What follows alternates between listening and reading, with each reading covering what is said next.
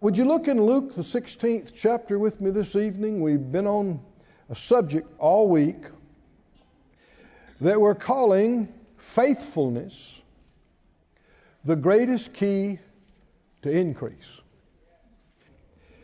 In Luke 16 is the account Jesus gave of the, uh, the unjust steward, the unfaithful manager.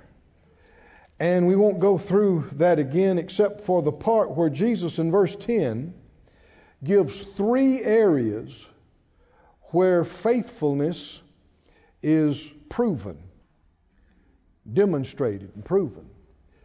And he said, uh, He that's faithful in that which is least is faithful also in much. He that's unjust in the least is unjust in much.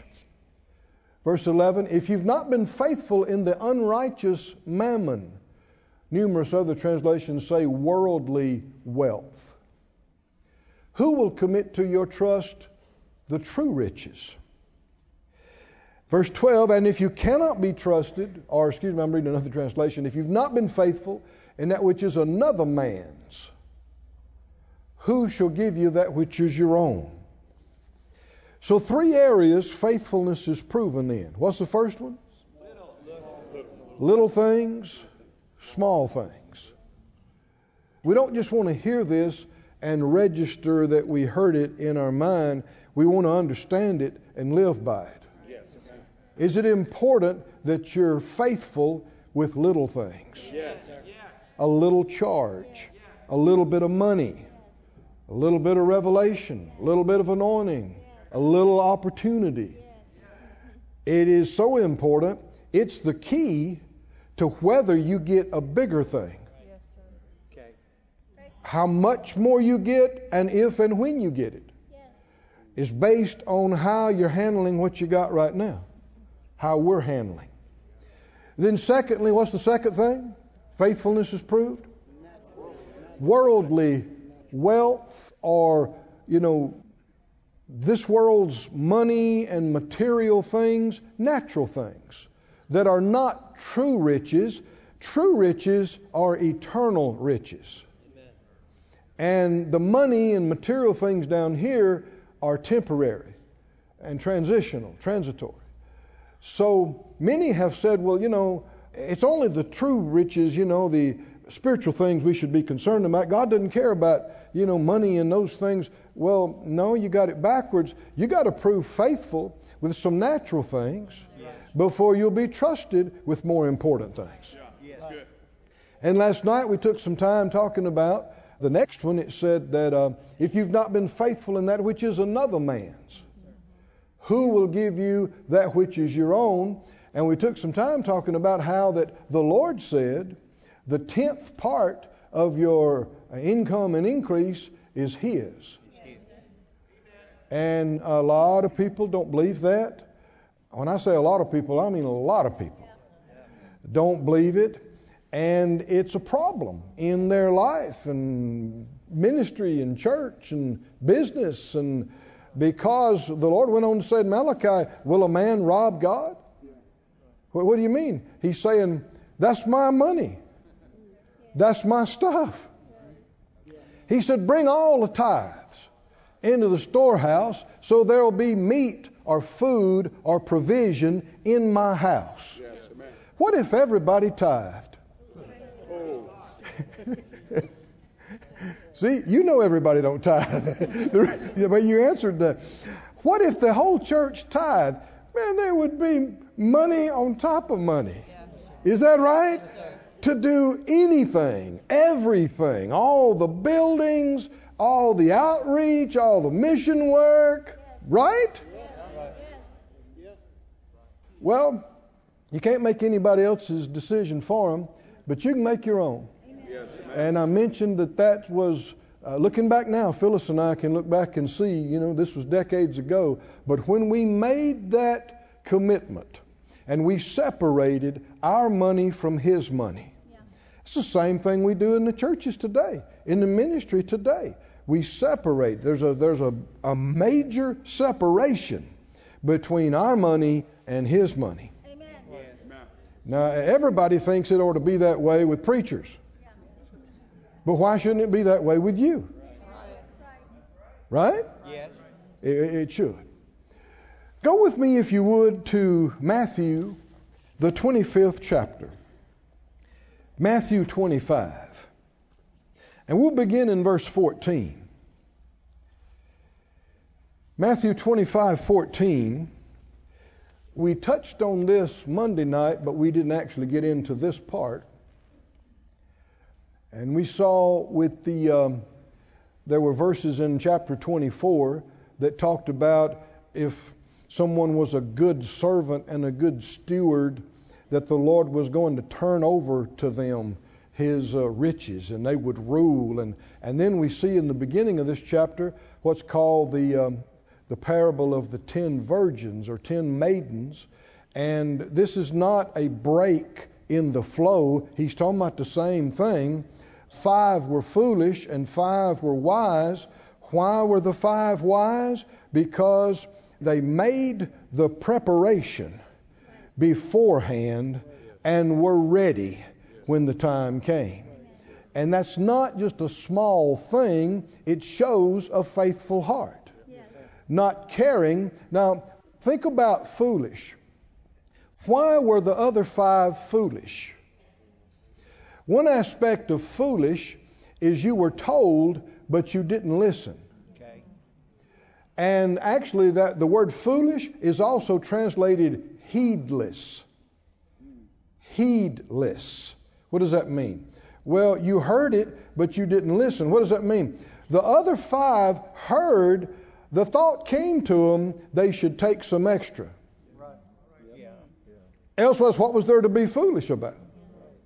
Where was their foolishness demonstrated? Especially when they got there and they're sitting beside somebody that's got a big jar of oil. Right. And they're saying, What's that for? Well, I didn't know how long we'd need to be here. And they're going, Ah, we'll be fine. Foolish. And the emphasis is when the bridegroom came and they said, He's here, the ones that were there, and the big word is ready. Ready. The ones that were ready, they went in. Well, that reveals faithfulness, a forethought, preparation, faith, trust, readiness. And then it flows right into this in verse 14. And I'm going to read this from the, uh, the New Century.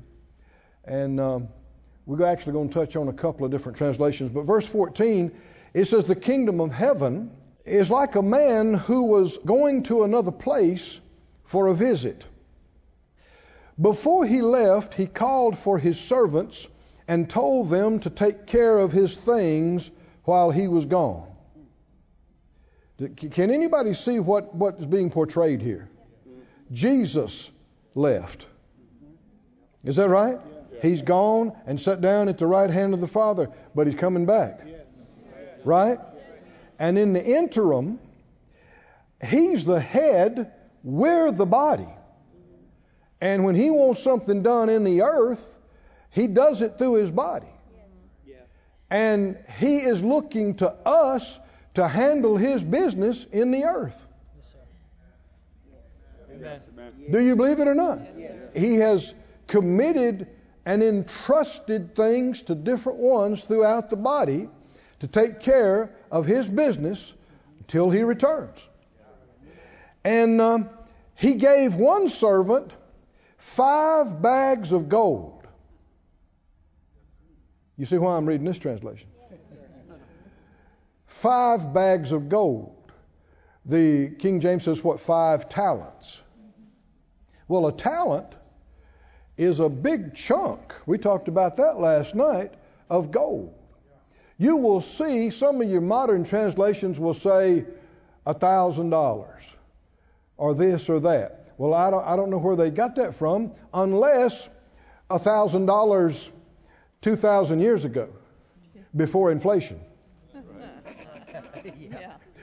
But why are you saying this? Because it had to be a big amount, or it wouldn't represent what the Lord's talking about. We'll see that further as we go. Five bags of gold. Another servant, two bags of gold. And a third servant, one bag of gold. To each one, as much as he could handle. Did you hear that phrase? Well, King James says, according to their individual or several ability. This one said, as much as they could handle. Why did the one guy get five bags of gold?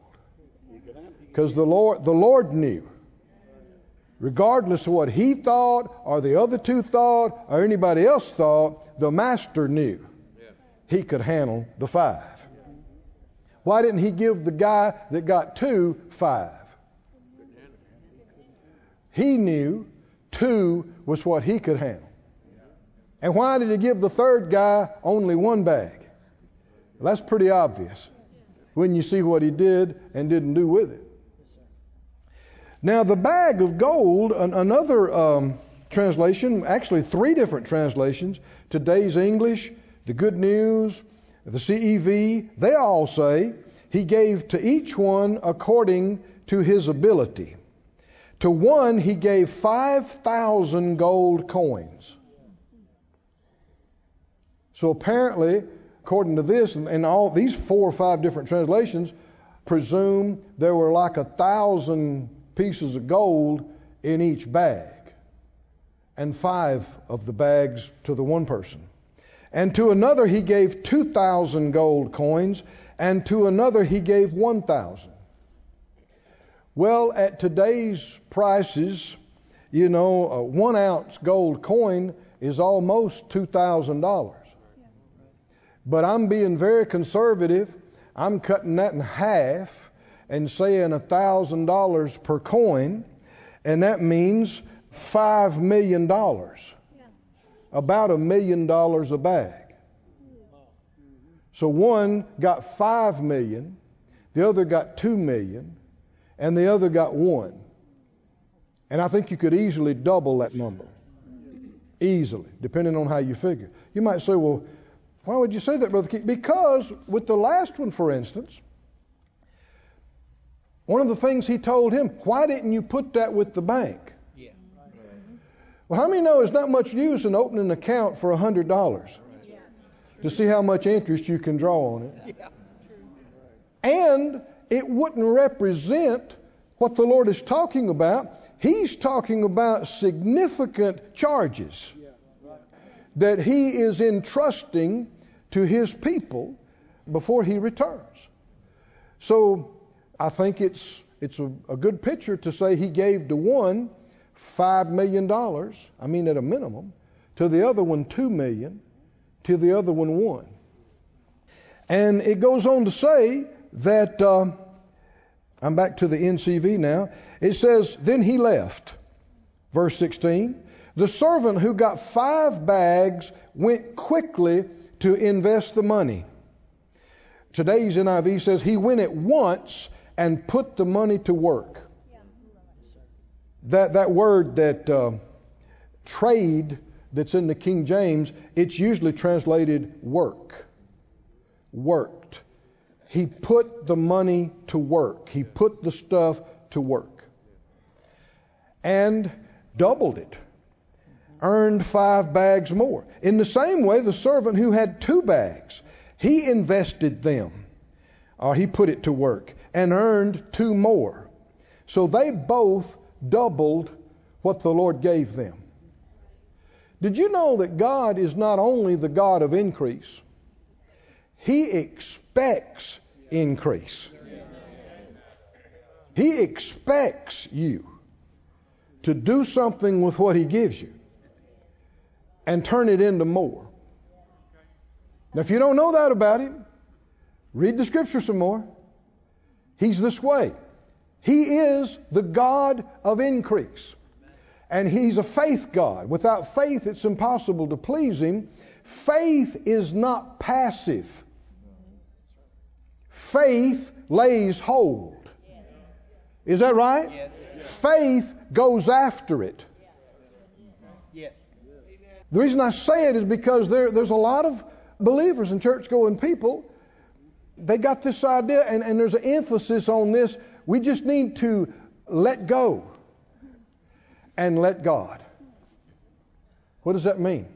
All of Him and none of me. It doesn't work that way. Uh oh, did I say something wrong? Where are those scriptures? If you're talking about let go of your cares and worries and cast them over on the Lord, yes. But if you're talking about leave everything up to Him Yes.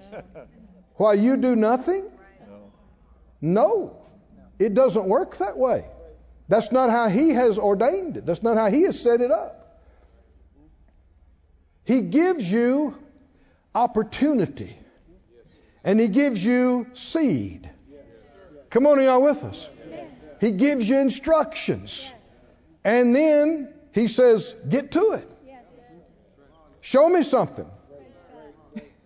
Use your faith. Step out. You got to give Him something to work with. Got to give Him something to bless. You got to give Him something to multiply. Amen. How many know a million times zero is still a big old zero? He'll prosper what you put your hand to. Yes. What you put your foot on, you can possess. Right? You you got to. When he when he gave the first generation uh, of Israelites uh, coming out of Egypt the promised land, why didn't that first generation enjoy it? They wouldn't take it. They wouldn't possess it. He said he said I've given it to you. Now go get it. Go put. Didn't he say that? I've given it to you. Possess it. The giving is his part. The possession is their part. The grace is his part. The faith is our part. It's not all grace because it's not all God. Of course, we couldn't even have any faith if it wasn't for grace. But there comes a point where now it's time for you to do something. It's time for you to do something. Lay hold of this. Step out. you know, if uh, one of the prayers that is just going on all the time is, Lord, help me. Lord, help me. Lord, I don't know how many millions of times that goes up every day. Lord, please help me. Please help me. Please help me. Well, what if I came in here tonight and I said, guys, I wish y'all would come help me move this podium? And four or five of you said, fine, okay. You came up and I went and sat down. and then I didn't say that right. Because if I'm going to get you to help me, what does that mean? I'm going to do something you can assist me with. And so when people are saying, God help me, God help me, many times what they mean is, do it for me. Do it all for me while I lay here on the couch. And that's why a lot of things are not happening. Did you know the name of the Holy Spirit? He's the one who does it for you. No, sir. He's the, he's the one who does it for you. No, sir. No. No. America is not supposed to be the land of handouts. It's the land of opportunities Amen. because it's based on the principles of God. That's how it started. Why? God doesn't do everything for you. Can you see that in this principle right here? He gave them according to their ability. Then he's gone. And he said, Occupy, take care of business till I come. Now, something we got to know is his money, Yes, it is. Yes, not mine. On this scenario. It's just like the tithe. It wasn't the servant's resources, it was the master's resources. So, how are we going to handle the master's resources the way he wants it done? To accomplish what he wants done with it. We're not just doing our own thing. Uh, every, every time we make a move, we're thinking about what he wants done with his resources. And so, uh, the servant that got two bags, he got two million, he invested it and earned two million more. But the servant who got one bag, he went out, dug a hole in the ground, and hid his master's money. Skip on down to the, the 19th verse then. After a long time, the master came home. Does this represent the Lord's return? After a long time, Yes. the master came home and he asked the servants what they did with his money. Mm. Is there coming a time when we'll stand before the judgment seat of Christ? Not to see whether we're going to be saved or not. The blood has bought that. But to see whether we receive reward and what we receive. And the scripture talks about in Corinthians that the fire will try each man a woman's work to see what it was made of. And some will be shown to be wood, hay, and stubble, and the fire will consume it. And there will be some things that people built and people did that were big and well known and flamboyant, but it wasn't by the direction of the Lord, and there wasn't any spiritual substance to it. And when the fire hits it, whoosh,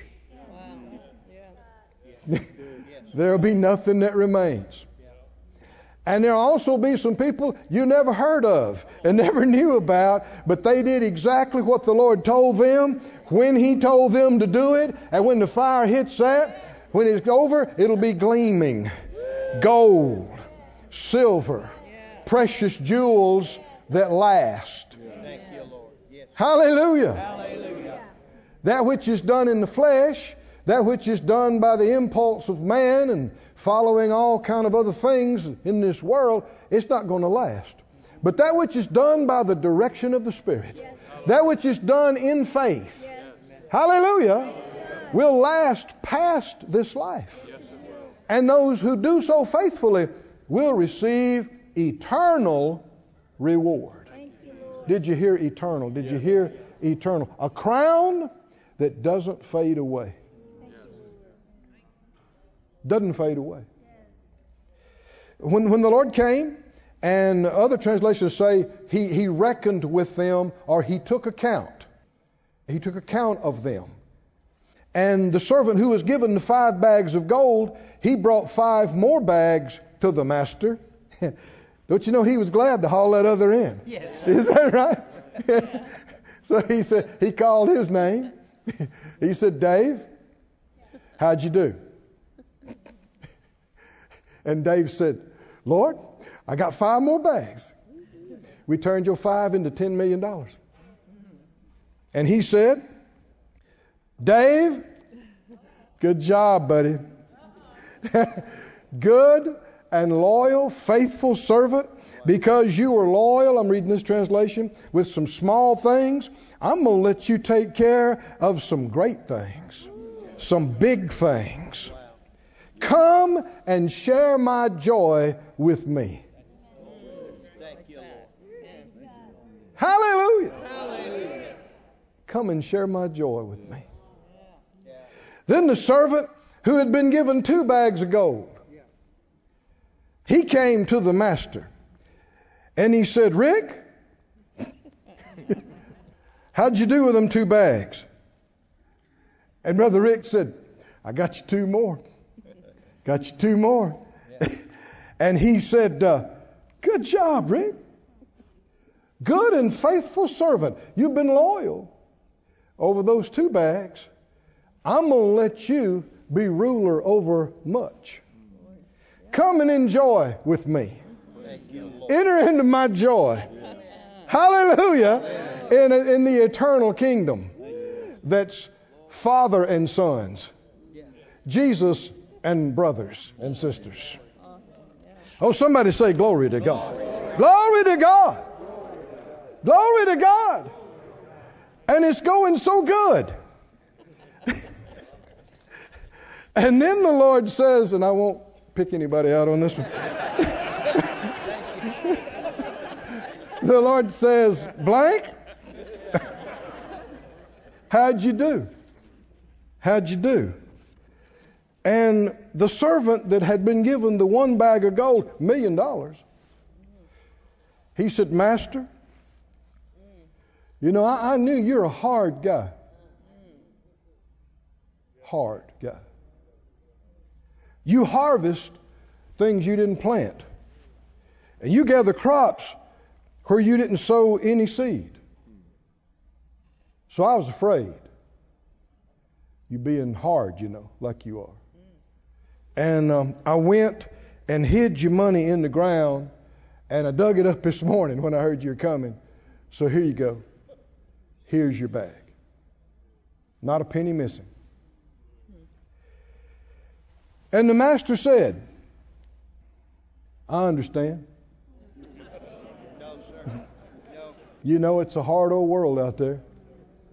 And sometimes you just get scared. But it'll be all right. Don't don't don't worry about it. No, that's not what he said. That is not what he said. In the kingdom, everybody doesn't get a trophy. just for showing up. Do you know what I mean by that? no, just for showing up. You don't get a trophy just for showing up. He actually expects you to produce. And that is not unreasonable. That is not unreasonable. It's not unreasonable. Listen to what this guy said, though. He said, uh, I knew you were a hard guy. Because you, uh, you want to reap where you didn't plant. And you want to harvest where you didn't sow. And what's so unreasonable about that? He gave you a million bucks. Starter seed.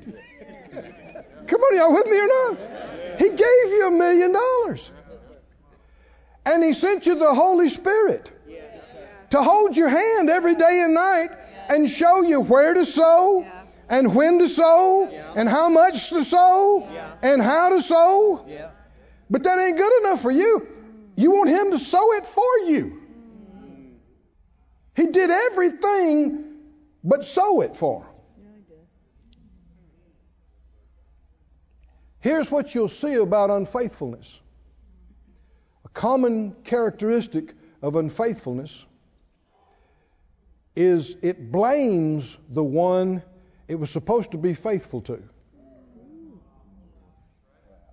It blames the one. What's he saying? He's saying, You asked too much. You asked too much, and I got scared. Because I never know what you want. And I can't do anything right.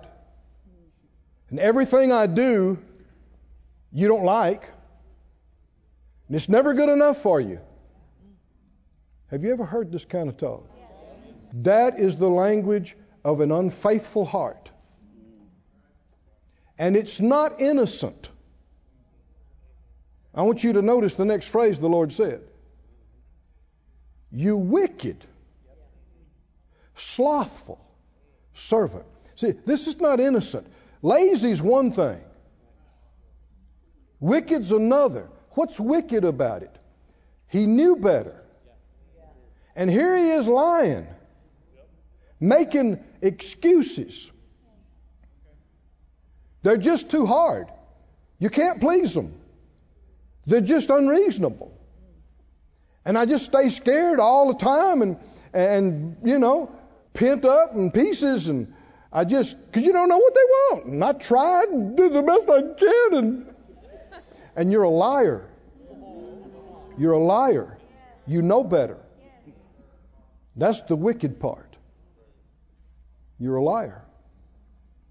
And the sad thing is, a lot of people learned this at home, watching their mother and father when they were little kids. They learned how, when they got in trouble, when they didn't do something they were supposed to, how to manipulate, how to connive and lie. Oh, I didn't know you wanted me to do that. I didn't know. And you, you know, you just, You said it so hard and so mean, and I just got shaken, and, and, and, and you're a liar. Yes. You knew better. Yes. When you're being unfaithful, you know it. Yes. I said, You know it. When you're not doing something you're supposed to do, you know it. You know it in your heart. When you're doing something different from the way you were told, you know it. And to come in later and get in trouble and get called out about it and then go, Well, I didn't know that's what you meant and I didn't know. You're a liar. That's being wicked. Not just lazy, but wicked. How many in your heart you don't want to be that way? That's that's devilish. You never want to be that way. See, we know a lot more about the devil than we think we do. I said, why would you say that, Brother Keith? Because you've seen him through other people. You, you've seen him and heard him through people yielding to him. Remember what Jesus said? He said, You're of your father, the devil, and the works of your father you will do. And so this, this lying, this hiding, and this continual blaming, nothing's ever their fault. Always, you didn't explain it good enough, or uh, you didn't help me, or, or I wasn't clear, and what you, you start that. And you keep doing that year after year, a fog of confusion will come over you. And you'll get to where you're deceiving yourself and are not clear what's really right or wrong anymore. But it's because you chose to ignore the light. Can you see a common characteristic of unfaithfulness? Everything's going great. How'd you do? Praise God, Lord, you helped me, and we doubled it. Yeah. How'd you do? Did great. You helped me, and we doubled it. Yeah. So how'd you do? You're mean. Why? By expecting anything of me. You're, you're hard. You're just hard. And I got scared. Liar. You're lazy and deceptive. I got scared, and and all I knew, I just panicked, and I, I just I saw the backyard, and I dug a hole and stuck it in there, and and uh, the Lord said, "You you wicked, lazy servant, you say you knew I harvest things I didn't plant. You knew, did you? You knew I gather crops where I didn't sow any seed." Luke says, I'll, I'm going to judge you out of your own mouth. Yeah. You said you knew better. So why didn't you do what you said you knew? He said you could have just made one trip over to the bank, deposit my money, Yeah. and, and earn me some something on it while I was gone. You could have done something. Can you see how unfaithful this is? No effort was made at all to try to accomplish what he knew was expected of him. No effort was made at all, which means he disqualified himself from sharing in the joy of the Lord in the coming kingdom. The Lord went on to say, you know, verse 28 the master told his other servants, Take that bag of gold from that servant and give it to the servant who has 10 bags of gold. And in Luke, it says the people that he was speaking to, they spoke out and said, Well, he's already got 10 bags. The people that he was speaking to, they spoke out to him and said, He's already got 10 bags. He said, Yeah, and those that have much will get more. And they will have much more than they need. The literal Greek word is they will have overabundance. Thank you, God. That's what, what? Faithful people will abound in blessings. Oh, hallelujah. Faithful people will overflow. Overabundance. Superabundance is not an exaggeration. It's literally way more than more than enough. Hallelujah. He said, Well, give me that bag of gold. Here, put knock that dirt off of that. give it to who had Dave had had the uh, tin. Give it to Dave. And Dave said, I'll take it. Just hit 11 million. And he said, uh, But those that don't have will have everything taken away from them. Then the master said, Throw that useless servant outside into the darkness where people will cry and grind their teeth in pain. That's what the Bible says. How many have a desire to be faithful? Yes, sir. One of the essential qualities of faithfulness is honesty. Yeah. Oh, come on, are you hearing this, church? You got to be honest. Yes, sir. If you make a mistake, it's not the end. Even if you are lazy, it's not the end. But when you get called on it, don't make yourself tear up and put on a phony cry and an act and then try to deflect and accuse them. Come on. That's right. That's how you get cut off. That's how you get left out. Because that's not just lazy, that's wicked. And by the grace of God, we don't have to do that. Not ever. Can you say, Hallelujah? Thank you, Lord. Praise God. Put on the screen for us, please. Um, you turn. You go to John six, and put on the screen for us, please. 1 Peter one and seven. Where are you going? John six, and I'm going to read this verse to you. Then we'll we'll go over there. 1 Peter 1 7 says that the trial of your faith, being much more precious than of gold that perishes, though it be tried with fire, might be found unto praise and honor and glory at the appearing of Jesus Christ. Now, this is the same thing we just read about. This is when he returns. What's going to be found unto praise and honor and glory at his return? Your faith. Faith that has been tried and proven, tried and refined like fine gold. See, it's no, uh, it's no happenstance that the talents he gave to them was precious metals. It, it, it portrays these, these things. And if you've been faithful in the worldly stuff, then you'll get to handle the eternal stuff. That the trial of your faith, everybody say the trial of your faith. Verse 8, whom having not seen you love, in whom though you see him not yet believing, you rejoice with joy unspeakable and full of glory. Everybody say, not seen.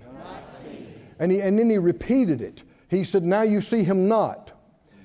Now, coupled with not seeing is not understanding. Well, how would you understand some things that you don't see or not even aware of? Now, there's another side of faith here we're getting into. So don't try to filter it through one idea. Even though you don't see him, and again, he said it again, though you see him not, yet believing, you do what? You rejoice with joy unspeakable and full of glory. He's talking about you do that now before you see. Verse 9, receiving the end of your faith, even the salvation of your souls. With that in mind, go to John 6, please. John 6 is a, a lengthy chapter. And uh, one of the things that was going on there was the multitudes had been fed by the miracle of the, uh, the loaves and fishes.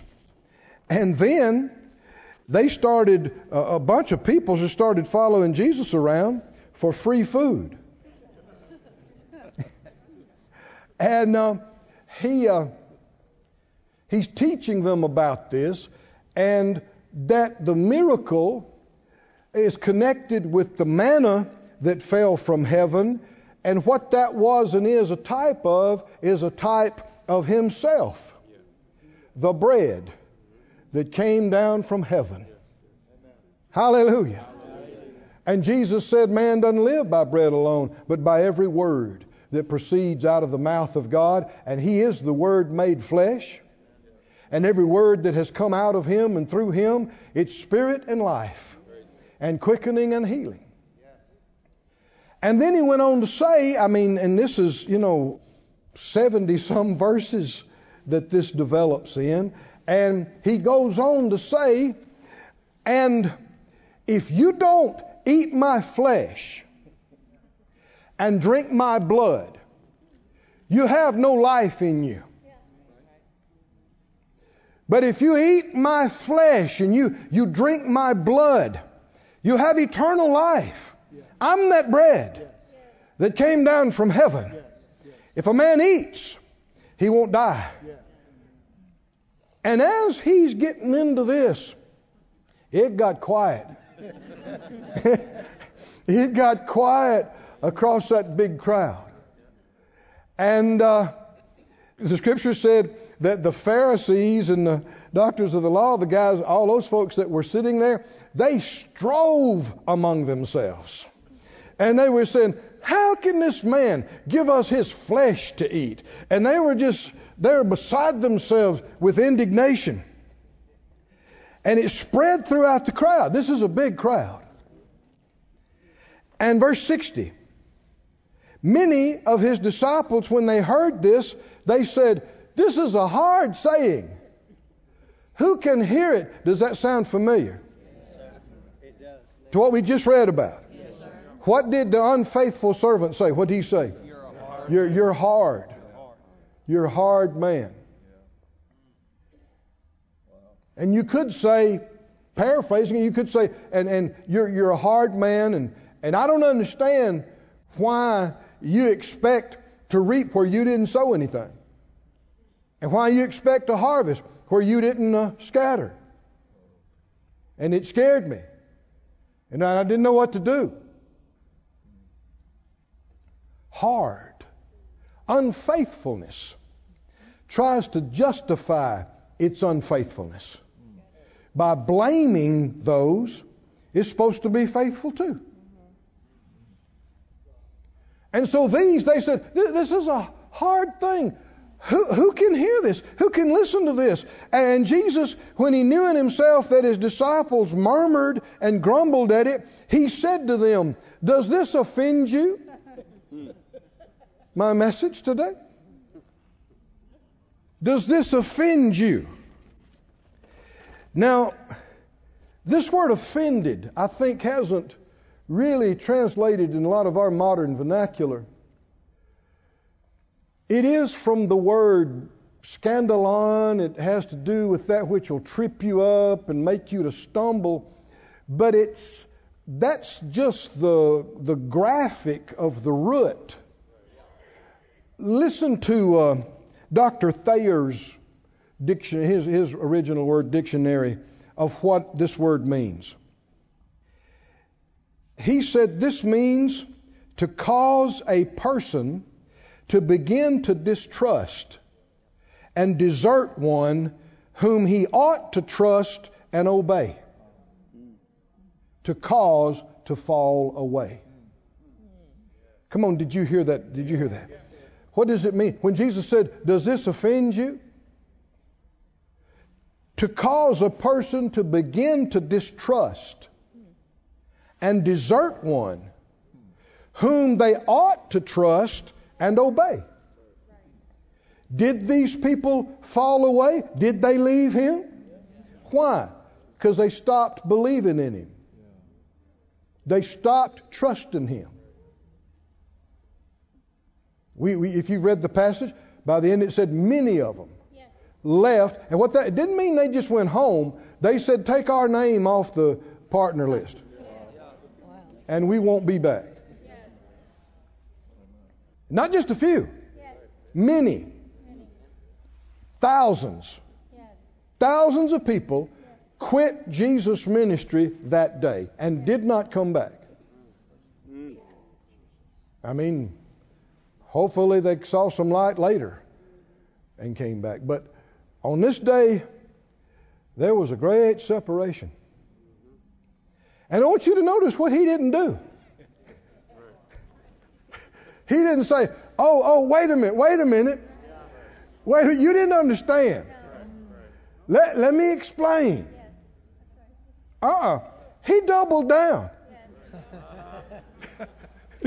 oh, come on, are y'all with me? What, what, what do you mean by that? He uh, he said, "Does this offend you?" I mean, it was quiet. He said, What if you see the Son of Man ascend up where he was before? Oh, man. It's making it worse. Do you know what I mean by that? Yes. He ain't making it worse, but in their mind, In their mind. he's like, he's not in the least trying to explain anything to them on purpose. Why? Because they've come to a juncture where their faith is tried today. Mm. And one of the greatest trials of faith is when you don't understand. I said, one of the greatest trials of your faith is when you don't understand. And you probably already have been there. And before this life is over, you will be there. Oh, You'll be in situations where you don't know why. You don't understand. I, uh, y'all are quiet. Verse 66 From that time, many of his disciples went back and walked no more with him. And then Jesus said to the twelve, what did he say? Are y'all leaving too? He's not trying to convince them. And he made no effort to explain what he meant by eat my flesh and drink my blood. To the contrary. Why? Because this is not about understanding the message. It's about do you trust or don't you? Yeah, it's good. Amen. See, you you got folks all over the place that they're fine Yeah. until. Yes. Yeah. Sir. Well, I just don't understand, you know, why they did that. Exactly. You don't understand. So how do you know it's a problem? Well, I just I, I need to understand. You're saying you need to understand before you're going to trust, which means you never did. You were fine as long as it was benefiting you. Yes. Oh my, my. But now we find out. And that's what that's what the scripture said that Jesus said in verse 64. He said, "There are some of you that believe not, for Jesus knew from the beginning who they were that believed not and who should betray him." He knew a bunch of them were fair weather supporters and they were fine as long as he was the end thing. But the moment they would have to bear any persecution for being a part or any sacrifice. Well, I, I just don't understand. I just don't understand. And so they became offended. What does that mean? They stopped trusting the one they should have never stopped trusting. They stopped trusting and became unfaithful and left. Can you see that? And it flows right in to Judas' betrayal himself. It said, He said, Have not I chosen you twelve? And one of you is a demon? And this he spoke of Judas Iscariot, for he it was that should betray him, being one of the twelve. there's some ridiculous things on some of these shows about that Judas really had no choice. He had to betray Jesus to fulfill the scripture. He didn't really want to, but the Lord said, No, you have to do it. And so he went, Nah, said he betrayed him, not obeyed him, betrayed him. You got to watch about some of this junk on TV, right? If you don't know the word very well, it'll confuse you and you get all messed up. No, no. He betrayed him. Again, wh- why? He became disillusioned with Jesus.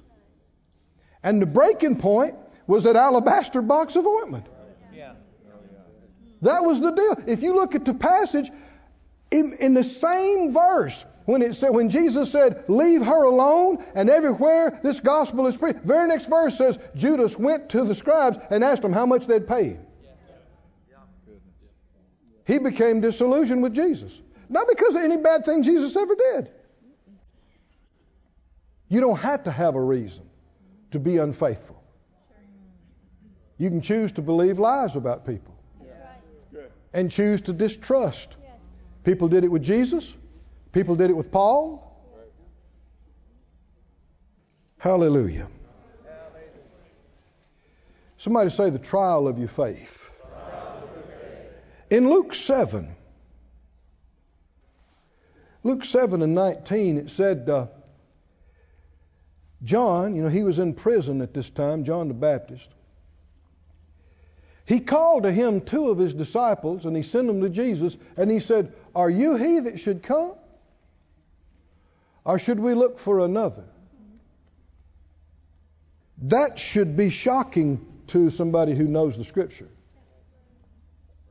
Because in John, first chapter, records when he saw Jesus and, you know, at the baptism and all that, he said, Behold, the Lamb of God who takes away the sin of the world.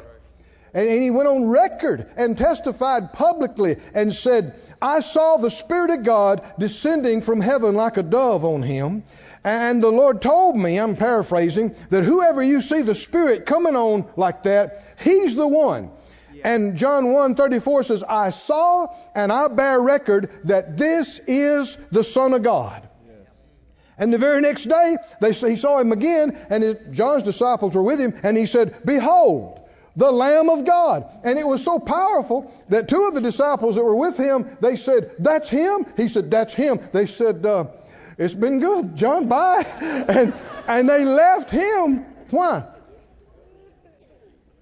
And now, later, he says, Are you the one?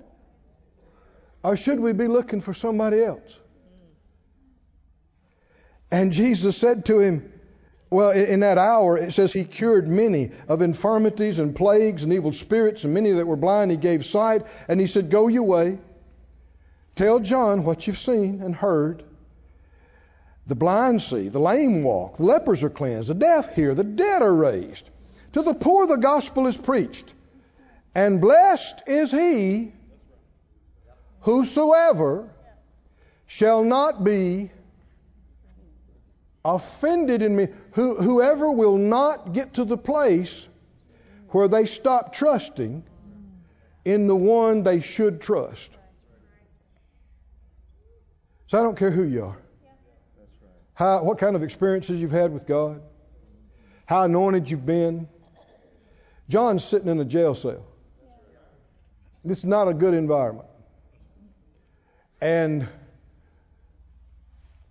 the enemy will come. I said the enemy will come. And you remember what uh, what the Lord said to Peter right before Peter denied the Lord?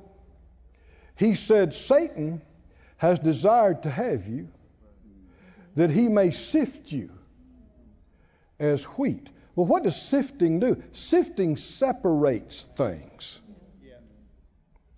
that he may sift you as wheat. Then the very next phrase he said, But I've prayed for you that your faith fail not. So what's the enemy after? He wants to separate Peter's faith from him. he wants to separate Peter's trust and, and trustfulness, which goes hand in hand with the trustworthiness. Faith, faithful, they're connected. He wants Peter to no longer believe in the one he should always believe in. And Peter said, I'll never be offended at you. Never. If I have to die with you, I'll never. And, and Jesus said this, you know, when he later on he told him to pray with him. He said, The spirit's willing. But the flesh is weak. Now, one thing we need to distinguish, he didn't say you're ready. Willing is not ready. They're different Greek words. You got the desire, you got the inclination, but he wasn't ready. Peter thought he was ready for the trial of his faith. But when it came, he failed and denied the Lord loudly and publicly. Now, this is not a pretty thing to think about, but the enemy is trying to do that to you and me and every child of God on the planet. Why? Because without your faith and trusting in Him, you are no threat to Him. You are out of the game, so to speak. You are on the sidelines, no threat. And everybody likes to think, like Peter, well, I would never become offended at you. I, I would never. And yet, how quickly it happened. Yeah. Now, by the grace of God, we don't have to do that. You. But you're going to have to have something strong in you. Because before life is over, situations will arise where you don't understand. And you won't see it. And it'll be an opportunity for you to prove that you will trust Him in life, in death. You'll trust Him in joy. You'll trust Him when you're dealing with sorrow and no, resisting it. You will trust Him in plenty. You will trust Him when you don't know how to, how to do the next thing. But you will not let anything separate you from the love of God which is in Christ Jesus. You won't let anything separate your faith from you and your faithfulness to Him. Not because of something you don't understand. Go with me, please, to the book of Job, first chapter. Book of Job. The scripture says in 1 Peter, it says, Your adversary, the devil, goes about as a roaring lion, seeking whom he may devour. Now, he, uh, this is a picture. The devil is not a lion, but he functions like a predator. And a predator of the level of a lion, they have enough intelligence that they don't attack the strongest that could injure them. The preference is to isolate one out from the herd and run them until they're tired or find them when they're weak.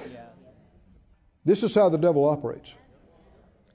And he will he will assign spirits to situations to harass, to wear down, to provoke you to ask questions you shouldn't ask and think thoughts you shouldn't think.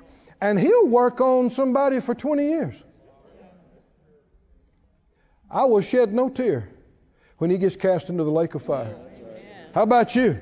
I will shout when he and all his are placed in there for eternity, never to bother us again.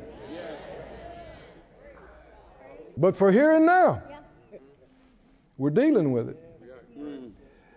And the enemy is never obvious. He, you know, I mean, there's an argument to be made that anybody that rebels against God is stupid, but he is not of low intelligence. He's been deceiving human beings for millennia. He, the Bible warns us to be on the watch, be sober, be vigilant, because your adversary, like a roaring lion, is going about seeking whom he may devour. And he doesn't come obviously, ever. He never comes to the front door, says, "Hey, devil's here." Never, never, never. His favorite thing is for you to not even know it's him. That's his favorite thing. To be working in such a way, behind the scenes, undetected. Well, isn't that how predators do? They're in the tall grass. Is that right? They don't want you to see them until they're right on top of you. And that could be real scary, except for we got the greater one. Oh, come on. We, we got the greater one inside of us, and if we'll listen to Him, there's no way that we're not ignorant of the devil's devices, and there's no way he can get on top of us or ahead of us or, or trick us while we're listening to the greater one. And He knows that, so what's He going to try to do? Get you to quit listening to the greater one. Get you, me, to get offended, to get hurt, to get deceived. Well, I don't understand, and, and get mad at God and quit praying. Quit going to church. Pastors, have you seen it before? Have you seen? Well, I prayed and it didn't work, and and I did this, and I didn't see any difference in three weeks, and and and quit going to church. Yeah. Quit praying. What happened? Now they're isolated. And that's how you become prey. That's how you become destroyed. Right. We're given a behind the scenes look spiritually in the book of Job. And we're faith people, so we're always thinking about faith, and, and that's right, and we should be.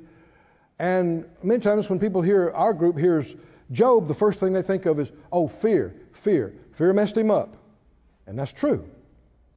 But try to hear something else tonight. There's another big part of this that's not just fear. The Bible said in Job 1 that the, uh, the adversary came up. And I'm reading in Young's literal translation, verse 8, Job 1 8. Jehovah said to the adversary, Have you set your heart against my servant Job? Some people have suggested, you know, that God was saying, Have you noticed Job? No, no. God's always ahead. That's right. That's right. He said, Have you set your heart against my servant Job? You've targeted him. And because there's none like him in the land, a man perfect, upright, fearing God, shewing or turning from evil. Verse 9, I'm reading the Living Bible. The devil says, the Living Bible, why shouldn't he when you pay him so well? Yeah. Keep, keep your ears open. Why shouldn't he? You've always protected him, his home, his property from all harm. You've prospered everything he does. Look how rich he is. No wonder he worships you. Yeah. What's he saying? Touch his wealth, take that away, and you will see him curse you to your face. What's he saying? He's not really faithful. He gets benefits from serving you. And if that's not there, he won't be there. If he didn't have all this wealth, he didn't have all these things, he will renounce you to your face. He will tell you he doesn't want you anymore. He doesn't believe in you anymore. He doesn't really have a faithful heart. Now, don't say, well, Brother Keith, that's back in the book of Job. No, that's in the book of Revelation. The accuser of the brethren. Accuse them night and day. before their God. But they overcame him. I said they overcame him. They overcame him by two big things the blood of the Lamb and the word of their testimony. Whew. Hallelujah. And you know the account that, uh, well, let me read the, uh, the Good News translation because it brings up, he says, Satan replied, Would God worship you if he got nothing out of it? In other words, if he loses everything he's got, he will curse you to your face. And you know that the enemy got access to it. Fear was part of it. But there's a number of things going on here. And uh, you see the devil in violence, in storms, windstorms, lightning. The devil was in all that. How many know God is not in every lightning strike? God is not in every windstorm. No, no, no. Certainly not in mobs of violence coming and stealing and killing. And that's the devil. I mean, it's very obvious. He leaves there, and that's the next thing that happens. One reason this is recorded like this, it is so obvious. All of these terrible things happened at one time. And now, his children are dead. Three fourths of his employees are dead. All of his wealth and his massive thousands of head of livestock are gone. And he said, Naked came I from my mother's womb, naked I will depart. The Lord gave, and the Lord has taken away. And I know when we read that, people go, oh, oh, oh, oh, no, no. No, hold on. I don't know of any reason why Job would even know the devil existed. Yeah. Mm-mm. You won't find the name Satan, which is adversary, past the first two chapters in this whole book of 42. You won't even find the word again. Nothing about what his friends said or anybody said. Why? You, you won't find much about the devil in the entire Old Testament as far as what the covenant people knew. One of the reasons why they would have worshiped him. That's what people did in those days. If you thought somebody was out to hurt you, you wanted they, they tried to appease right the evil God.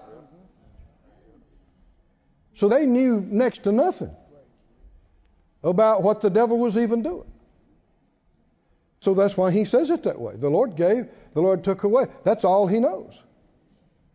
But here's the part. But the name of the Lord be praised. Blessed be the name of the Lord. And in all of this, Job did not sin by charging God with any wrongdoing, this says. This is ding, round one to Job. That's right. Yeah. Oh, come on, are y'all listening? Why? And he did not understand what was happening. Mm-hmm. He did not understand why it had happened. Have you read the book of Job? Yes. The next 38 chapters after chapter 2 is him and his three friends and the other guy trying to figure out why this happened until God came on the scene in the whirlwind and, and spoke. But here's the thing. Have you read when God, you know, it's interesting because Job in his pain, I'm going to paraphrase, he said, I wish God had given me an audience. I wish he'd let me ask him some questions about this and uh, he would answer me and and you know he never expected it to happen like that but at the end God came in the whirlwind himself and he said I'm paraphrasing who wants to talk to me and he quoted Job back to him he said somebody wanted to ask some questions and somebody wanted some answers and he gave him a chance. He said, So answer. Job went, Abba, Abba, Abba, uh, uh. God said, All right, I got a question. Where were you when I laid the foundation of the world? Do you understand the springs of the deep? Do you understand how an animal calves? Do you understand how the eagle flies? Do you understand? And every one of his answers would be, no, no, uh, I always wondered, no, yeah, I, no, no, no, no. And the Lord says, come on, you wanted to talk. Gird yourself up like a man. And I'm, and I'm going to ask and answer me. And nowhere in that did God explain to him why this had happened to him. Why? Because it wasn't the main thing. And it's not the main thing. Years ago, I read that. I actually, you'll laugh, but it wasn't all that funny. When I, when I was a boy, a little kid, down in Mississippi, I played next to the edge of the woods and found a bunch of poisonous plants that had milky substance in them and made them my logs for my little log truck that I was playing with. And all I had on was like a diaper and shorts and stuff, and I rubbed that stuff all over my chest and my face. And, and that caused me to break out so bad and have such a bad case of it as a child that even years later, I wouldn't be anywhere around it. And a certain time of year, I'd just break out in highs. And, and that went on for years until I learned one day that I was redeemed from the curse of the law, which is another story. But in my ignorance, I had heard that Job had sores. And so I'd be laid up in the bed and sick and just felt miserable. And, and so I would read Job and try to find out something. And for, I told you you'd laugh. And for years, I thought the question was, why did this happen? Because that's the question he was asking. And that's the question his friends were trying to answer. Why does this happen? I thought that was the big deal. Until decades later, with the help of the Holy Spirit, I read it again. And I wrote by the title when I finished. It's not why. The question here is not why. It's what you do when you don't know why. It's what you do when you don't know why. When you don't understand. That is one of the greatest trials your faith will ever endure. When you've got questions and you're hurting and you don't understand and you don't know. And what the enemy is doing his best to do is isolate you from the pack, isolate you from Jesus, and separate your faith from you. And he wants you to curse God and die. Why is this here? Well, ding ding, there's round number two. Is that right? Job wasn't done. Came back, and uh, the Lord said, uh, Look, that was for no reason. He holds to his integrity. Hallelujah. What's he saying? He trusts me. Yeah. No matter what you say, what you do. And the devil says, Well, skin for skin. What does that mean? It means a person will do anything to save their own skin. See, the devil is unfaithful, totally unfaithful.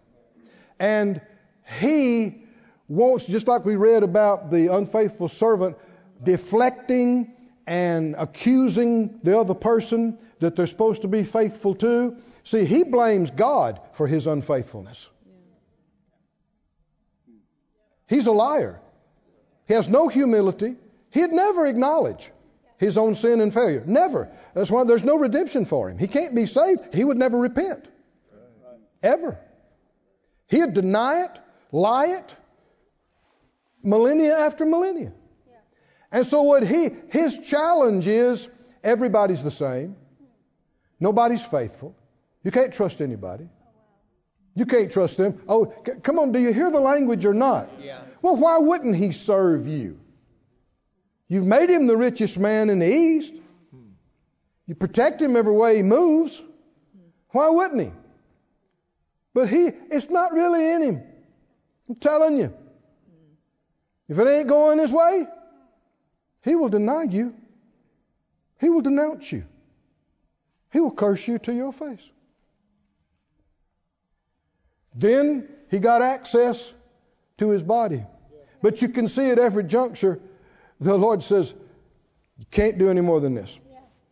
Limits him. Can't kill him. And he went and smote Job with sore boils from the top of his crown to the soles of his feet. And he sits out in the ash heap and is scraping himself with a piece of pottery. And his wife comes to check on him. What does she say? Why are you holding on to your integrity? Now, see, that word is connected with his faithfulness. Come on, can you see this? Why hold on to your faith in God? Look at where you are. Where is your God? I know you've been praying. I know you've been, I know, where is he? And she opens up her mouth. She didn't see behind the scene. She doesn't know what the accuser's been railing against Job about. But she opens up her mouth and says exactly what the devil is accusing him. Well, where'd she get it? She got it straight from the devil. If the enemy can't get you to listen to it, he'll try to get somebody closest to you to say it. If he can't get to you, he'll try to get to you through them. Oh, he's evil. I said he's evil. It's okay to hate him. I said it's okay to hate him. Why? He's not a human being. He's evil. And it's okay to hate evil. We love people, but I hate the devil. I hate all his cohorts. I hate all his work. I despise him. I'm against him. Come on, are you? I'm against him. And greater is he that's in me than him. But, friend, if you don't think your faith will be tried in this life, you just haven't gone very far. Because one of our biggest weaknesses is what we don't know. The Spirit helps our weaknesses, for we know not. What's our weaknesses? We don't know. And even Paul, who had such revelation, he said, We just know in part. So, what does that mean? There's so much we don't know. And you must not act like you know when you don't. Right. That's not how you learn, that's not how you grow. And so she comes and she says, Why don't you just die? In other words, you're, you're disgusting. And here's how you can do it curse God straight from the devil. He gave her the very words to say to push him. To push him. Why? Curse, what does it mean? What does it mean? Denounce God. Reject God. Say you don't want him in me. Say you don't believe in him. Become offended. And stop trusting in one you should trust. He said, You talk like an ignorant, foolish person. And he wouldn't do it. Somebody say he wouldn't do it. He wouldn't do it. He wouldn't do it. He wouldn't curse God. He kept blessing God. He kept blessing the name of the Lord. Even he, now he said some things he shouldn't have said in the next 38 chapters, but, and he, he had to repent over it. I don't know if you'd have done any better if you'd have been there. but when the Lord asked him all those questions about creation and everything. Why did he say all that? He said, Well, then how are you going to judge me unjust? Yeah. And you don't understand any of that.